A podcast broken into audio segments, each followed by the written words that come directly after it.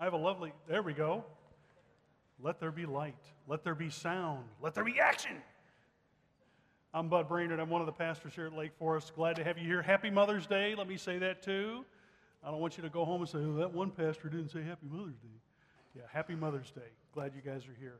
Lake Forest is a place where it doesn't matter where you are in your walk with Christ, whether you are uh, curious about Jesus, whether you're cautious about Jesus, or whether you're fully committed to Jesus, there is a place for you here. This is a safe place for you to learn, to grow, and to change.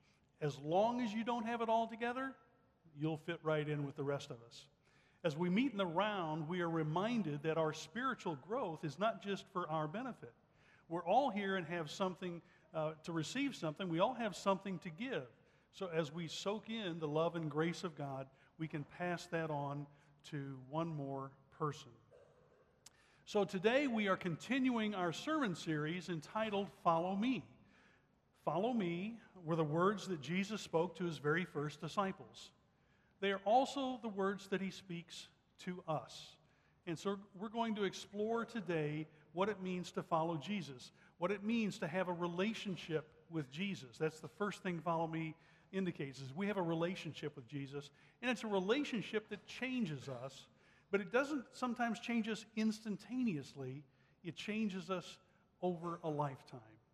And so uh, today we're going to look at the topic uh, Jesus welcomed children. Jesus welcomed children. Now, I doubt that anybody would disagree with that statement, right? We believe that children are important in the kingdom of God. That's why last week we celebrated baptisms. And so when we baptize an infant, it's our way of witnessing to the fact that children are an important part of the kingdom of God.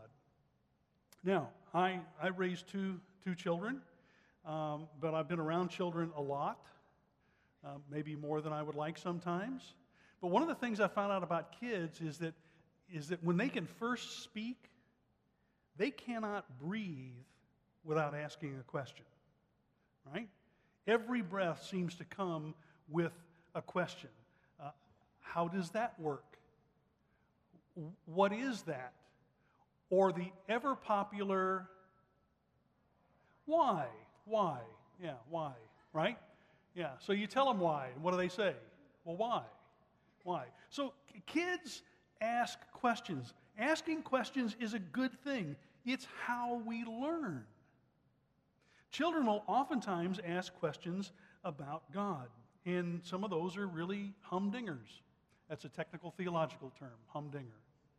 So, for instance, one, one little uh, boy said, Why did God make mosquitoes? All they do is bite you. Why would he do that? That's a good question. Little girl wanted to know can God read our minds? One child had this question Does God have a big toe? Now, that's a good question, right? That question is so good, if you go to Amazon and type in, Does God have a big toe? it will take you directly to a marvelous book that has all kinds of questions that kids ask and pretty much gives you the right answer on those. One little boy said, um, If Jesus didn't have a sister, why do I have to have one? yeah. So, so kids ask questions, and for the most part, their questions are innocent. And by that, I mean they are not maneuvering for an advantage over other people. Our text this morning has at its very center a question. But it is not the kind of question that a child would ask. It's more the kind of question that is often asked by adults.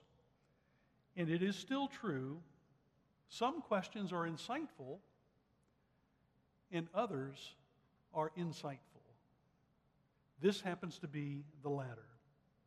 But before we get to the question, I want to give us a little bit of context. I, have always believed that if you understand what's happened before you get to a particular place in a, in a gospel account, it will help shed light on what you're currently reading. So, Uh, the first eight, this is the Cliff Notes, the first eight chapters of the Gospel of Luke, we see Jesus in action. So Jesus is teaching, he's driving out unclean spirits, he's healing all kinds of diseases, he's forgiving people of their sins, he chooses 12 disciples, he raises the dead. The first eight chapters of the Gospel of Luke, it's Jesus in action. He's the guy. And then we come to the beginning of chapter 9, where we find these words When Jesus had called the twelve together, he gave them power and authority to drive out all demons and to cure diseases, and he sent them out to proclaim the kingdom of God and to heal the sick. What a great assignment! It just doesn't get any better than that. Jesus has been carrying the weight of his ministry, and now he is entrusting his ministry to his disciples. The master is delegating his work to those who are his apprentices. Now, that's good leadership. That's got to be really exciting. What a great opportunity. I wonder how they did.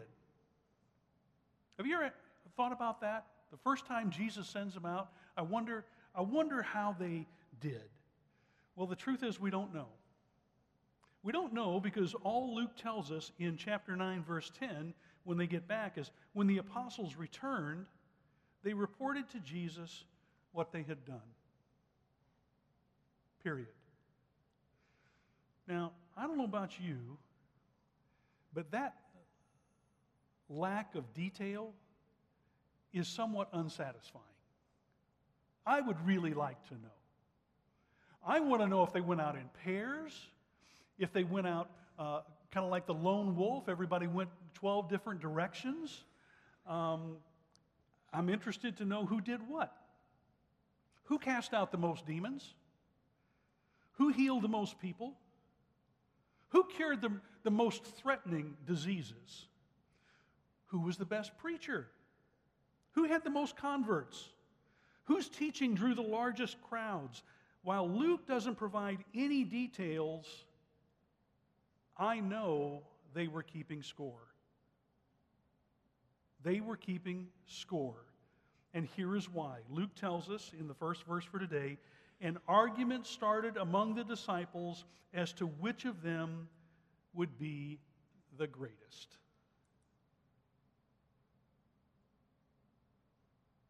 In order to determine who's going to be the greatest in their mind, you had to keep score. You had to know who was doing the best, who was doing the most. Let that sink in. Does that really sound like spiritual maturity to you? but I bet it sounds familiar.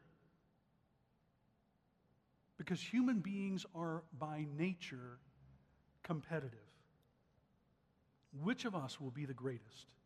Now, I want to be crystal clear the desire to follow Christ more closely than you are is a good thing. After all, Jesus wants us to learn, to grow, and to change. And this is in large part what happens when we answer the invitation to follow Him. But God does not, He is not inviting any of us to think that we are in any way superior to anyone else, Christian or not. Following Jesus is not a contest. It is the desire to be superior, to be the greatest follower of Christ that will get you into trouble. Just think of how many times Jesus has to address this, this subject with his disciples. He had to tell his disciples not to lord it over one another. He told them that he came not to be served, but to serve and to give his life as a ransom for many. The first disciples who walked and talked and ate with him, those who got his message firsthand from him, struggled with giving up the idea that they should be better than the next person. They did. And I get that. But there's another problem with wanting to be the greatest. How do you define being the greatest to follow Christ? Now, we already decided that they were, when they were out on their mission, they were keeping score. Maybe they assumed. Maybe they assumed that the one with the highest score, the most piety points, the most discipleship medals, the largest and longest chain of those uh, perfect attendance Sunday school pins, maybe they decided that the one who had the most healings would be the winner. The only problem is, as Jesus is about to demonstrate for them, that they were using the wrong scorecard.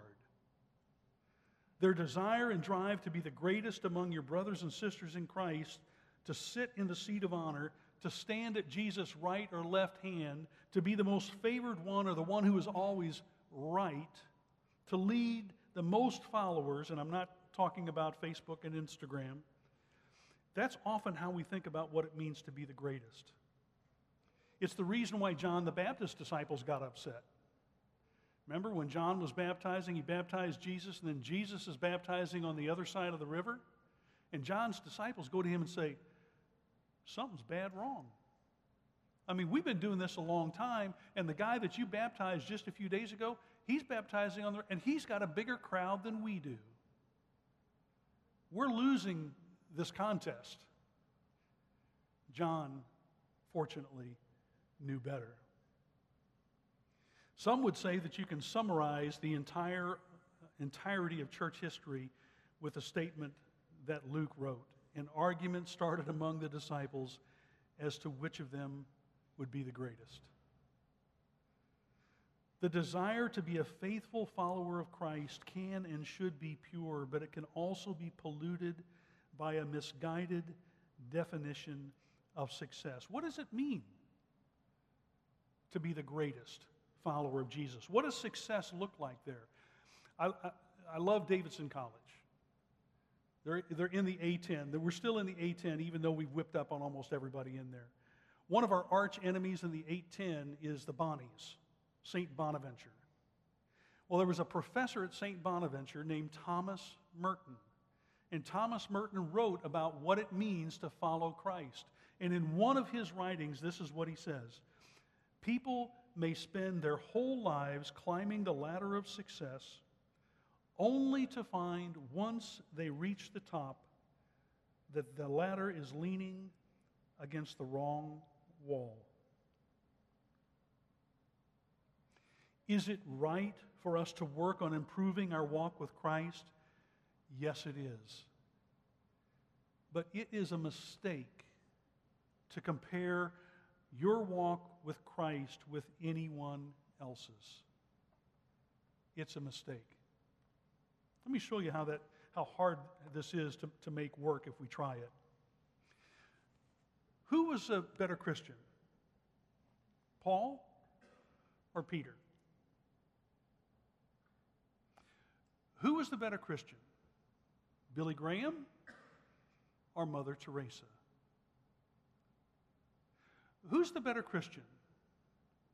Gray or Michael? You see, it really gets hard when we stop and think about where that line of thinking, thinking ends.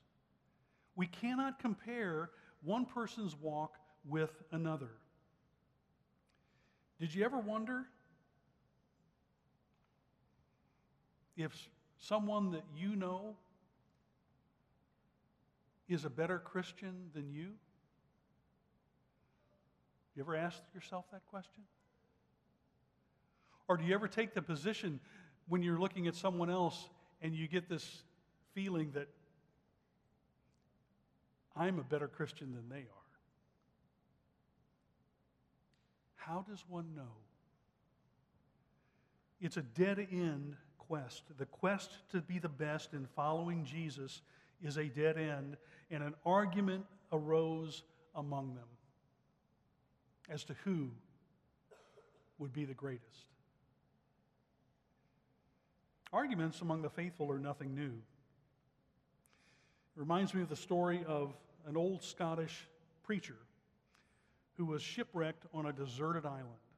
We will call him Wallace. We'll change the name to protect the innocent and besides, I'm making this up, so I can call him whatever I want. So Wallace is shipwrecked on the island, and one day he's rescued. Another ship comes along and they row ashore, and Wallace is on the shore, you know, giving it one of these. And they land on the shore and they see Wallace and they see three beautifully constructed huts.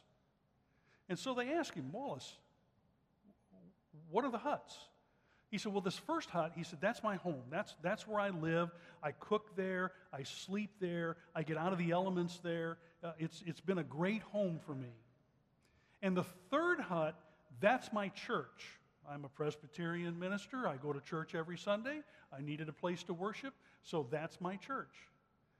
He said, That's, that's great, but you, you, you skipped one. What's the hut in the middle? He said, Oh, he said, That's the church I used to go to. yeah, Christians will argue at the drop of a hat. And sometimes, if we can't find somebody else to argue with, we'll argue with ourselves.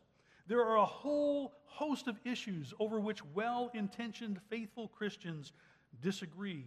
Some of the disagreements remain unsettled after nearly 2,000 years. For some people, it's the role of women in the church. For others, it's whether infants should receive the sacrament of baptism. For others, it's how somebody should be baptized or how Christ is present in the Lord's Supper. Christians disagree about social positions to support or oppose whether or not any war can be just, the list is absolutely endless. And the list that I just gave you are all examples of disagreements that Jesus did not and has not settled. But the disagreement that the disciples are having at this particular point in the Gospel of Luke, Jesus does settle. He answers this one. And here's how he settled the question of what it takes to be the greatest in the kingdom. Jesus, knowing their thoughts, took a little child and had him stand beside him. Then he said to them, Whoever welcomes this little child in my name welcomes me. And whoever welcomes me welcomes the one who sent me. For it is the one who is least among you all who is the greatest. That's pretty amazing. Did you catch that first part? That Jesus knew what they were thinking? Jesus knows what you're thinking all the time. Is that okay with you?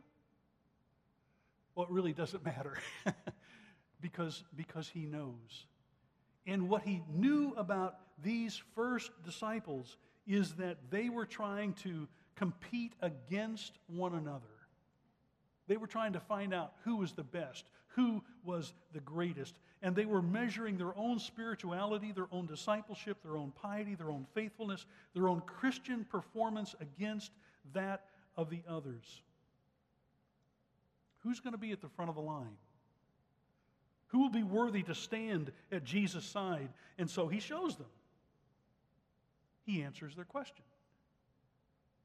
He takes a small child, in this case, it's a little boy, and he brings him up and stands him right next to him. Now, the word that's used here for the small child is paidion. It means a small child. This is not, this is not a high schooler. This is not a middle schooler. This may not even be an elementary age child. This is a small child. It's the same word that all the Gospels uh, use when they describe the situation where Jesus is teaching and, and all these little ankle bite, mean, children um, are, around him, and the disciples are like, Ooh, this is bad. He, they're going to distract him. And so they, they say to Jesus, we'll, we'll, get these, we'll get these kids out of here. And Jesus said, No, no, no, no, no.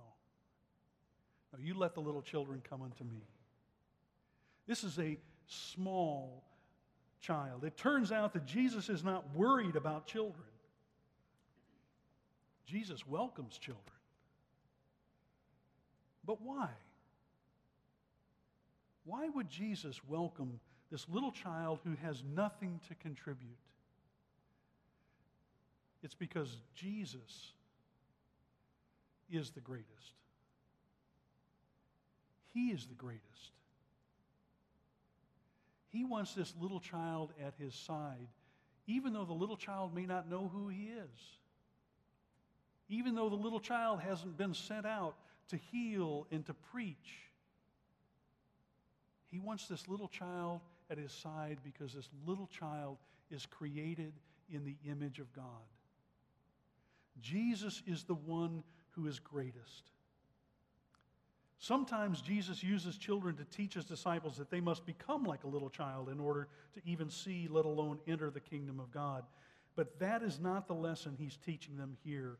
Here, Jesus is teaching them that being great means that you love and welcome those who, at first glance, have nothing to add, nothing to contribute to the cause. Being great in God's kingdom has to do with who you embrace. It has to do with who you seat in the seat of honor. It has to do with welcoming and embracing those who the world would overlook. Being great in God's kingdom is not about doing things in order to make your name great. It's about serving the neediest among us, about giving a cup of cold water in Jesus' name. Following Jesus is about making Jesus' name great because that's all that matters. I used to, I used to go to nursing homes. I was asked to go to nursing homes and, and, and do sermons and visitation and stuff. And I got to the point when I'd go to a nursing home, the first thing that I would say to them when they were gathered is I'd, I'd welcome them, how good it is to see them. And if they forgot my name, that's no big deal. The name they need to remember is Jesus because it's His name that matters, not mine.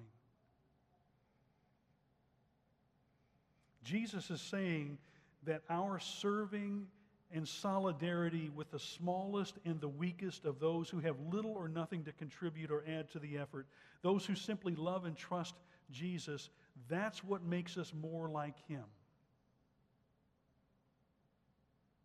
And therefore great. It's hard for us to wrap our minds around that because the economy of the kingdom of God is the inverse of the economy of the rest of the world. If you were reading the original text, this would, this would jump out to you as clear as day. The last verse, for, for it is the one who is least among you all who is the greatest. The word for least is micro, and the word for greatest is mega. So if you want to be mega in the kingdom, we need to work on becoming micro. We need to take care of the little ones, of the little things. It is His strength which is made perfect in our weakness. It is when we become the servant of all that we become the greatest. Now, you would think that this lesson with these 12 disciples gathered around Jesus and Jesus uses a cute little kid to make his point. He's the object lesson. To make you would think they would get that. Right? Got it. Check. Let's move on to the more advanced courses. But at the very end of Luke's gospel, after Jesus has, has had the Last Supper with his disciples, after he's told them that he's going to be arrested and killed and raised again, after all of that, here's what Luke says in chapter 22 A dispute arose among them as to which of them was to be regarded as the greatest. And Jesus said to them, The kings of the Gentiles exercise lordship over them, and those in authority over them are called benefactors. But not so with you. Rather, let the greatest among you become as the youngest. That's the micro. And the leader as one who serves. Jesus' message, and hopefully my message, is not that being the least means that you do the least. Jesus calls us to give our lives in service to Him, and He gave His life to, in service to save us. But there is never to be any credit, any glory, any honor attributed to what we do as we follow Him. It must be His and His alone we are at very best one beggar showing other beggars where to find bread, and this bread is the bread of life. I don't know why they couldn't get it. Oh, yes, I do. because it's hard for me to remember too. I think maybe it's hard for most of us to remember. But the fact is that Jesus still sends us out into the world to continue doing what he did as he began his ministry. Our calling is to follow Jesus, to love those whom he loved, to feed the hungry, to give a cup of cold water to those who are thirsty, to welcome strangers, and to clothe the naked, and to visit the sick and those in prison. But we don't do any of those things so that we can be the best. Jesus set his disciples free. And this morning, I want you to be free. And the way you become free is that you don't keep score anymore. You don't keep score. You don't worry about someone else doing something that you're not.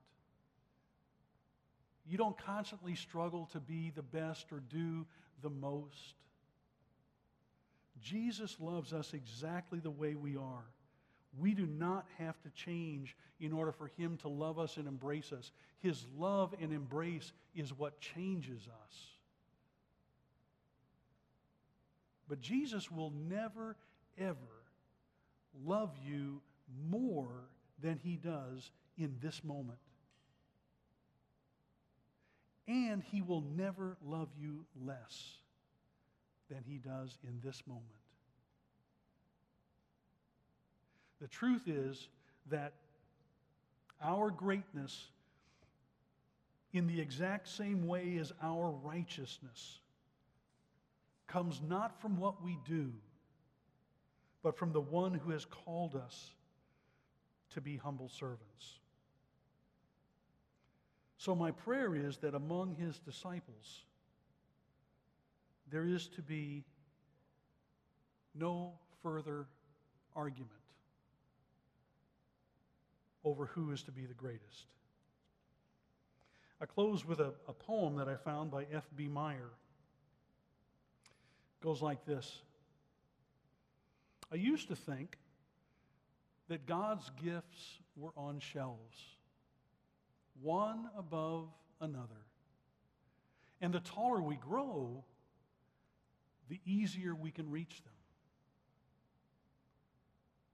Now I find that God's gifts are on shelves, one beneath another.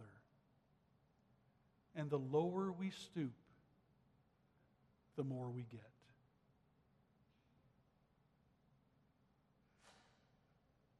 I'm going to invite us to close in prayer, and as we do that, um, Matt and the worship team will, will play a quiet song over us as we pray. So let me give you some time to talk with God and explore what you think being the greatest in the kingdom looks like for you. Let's pray together.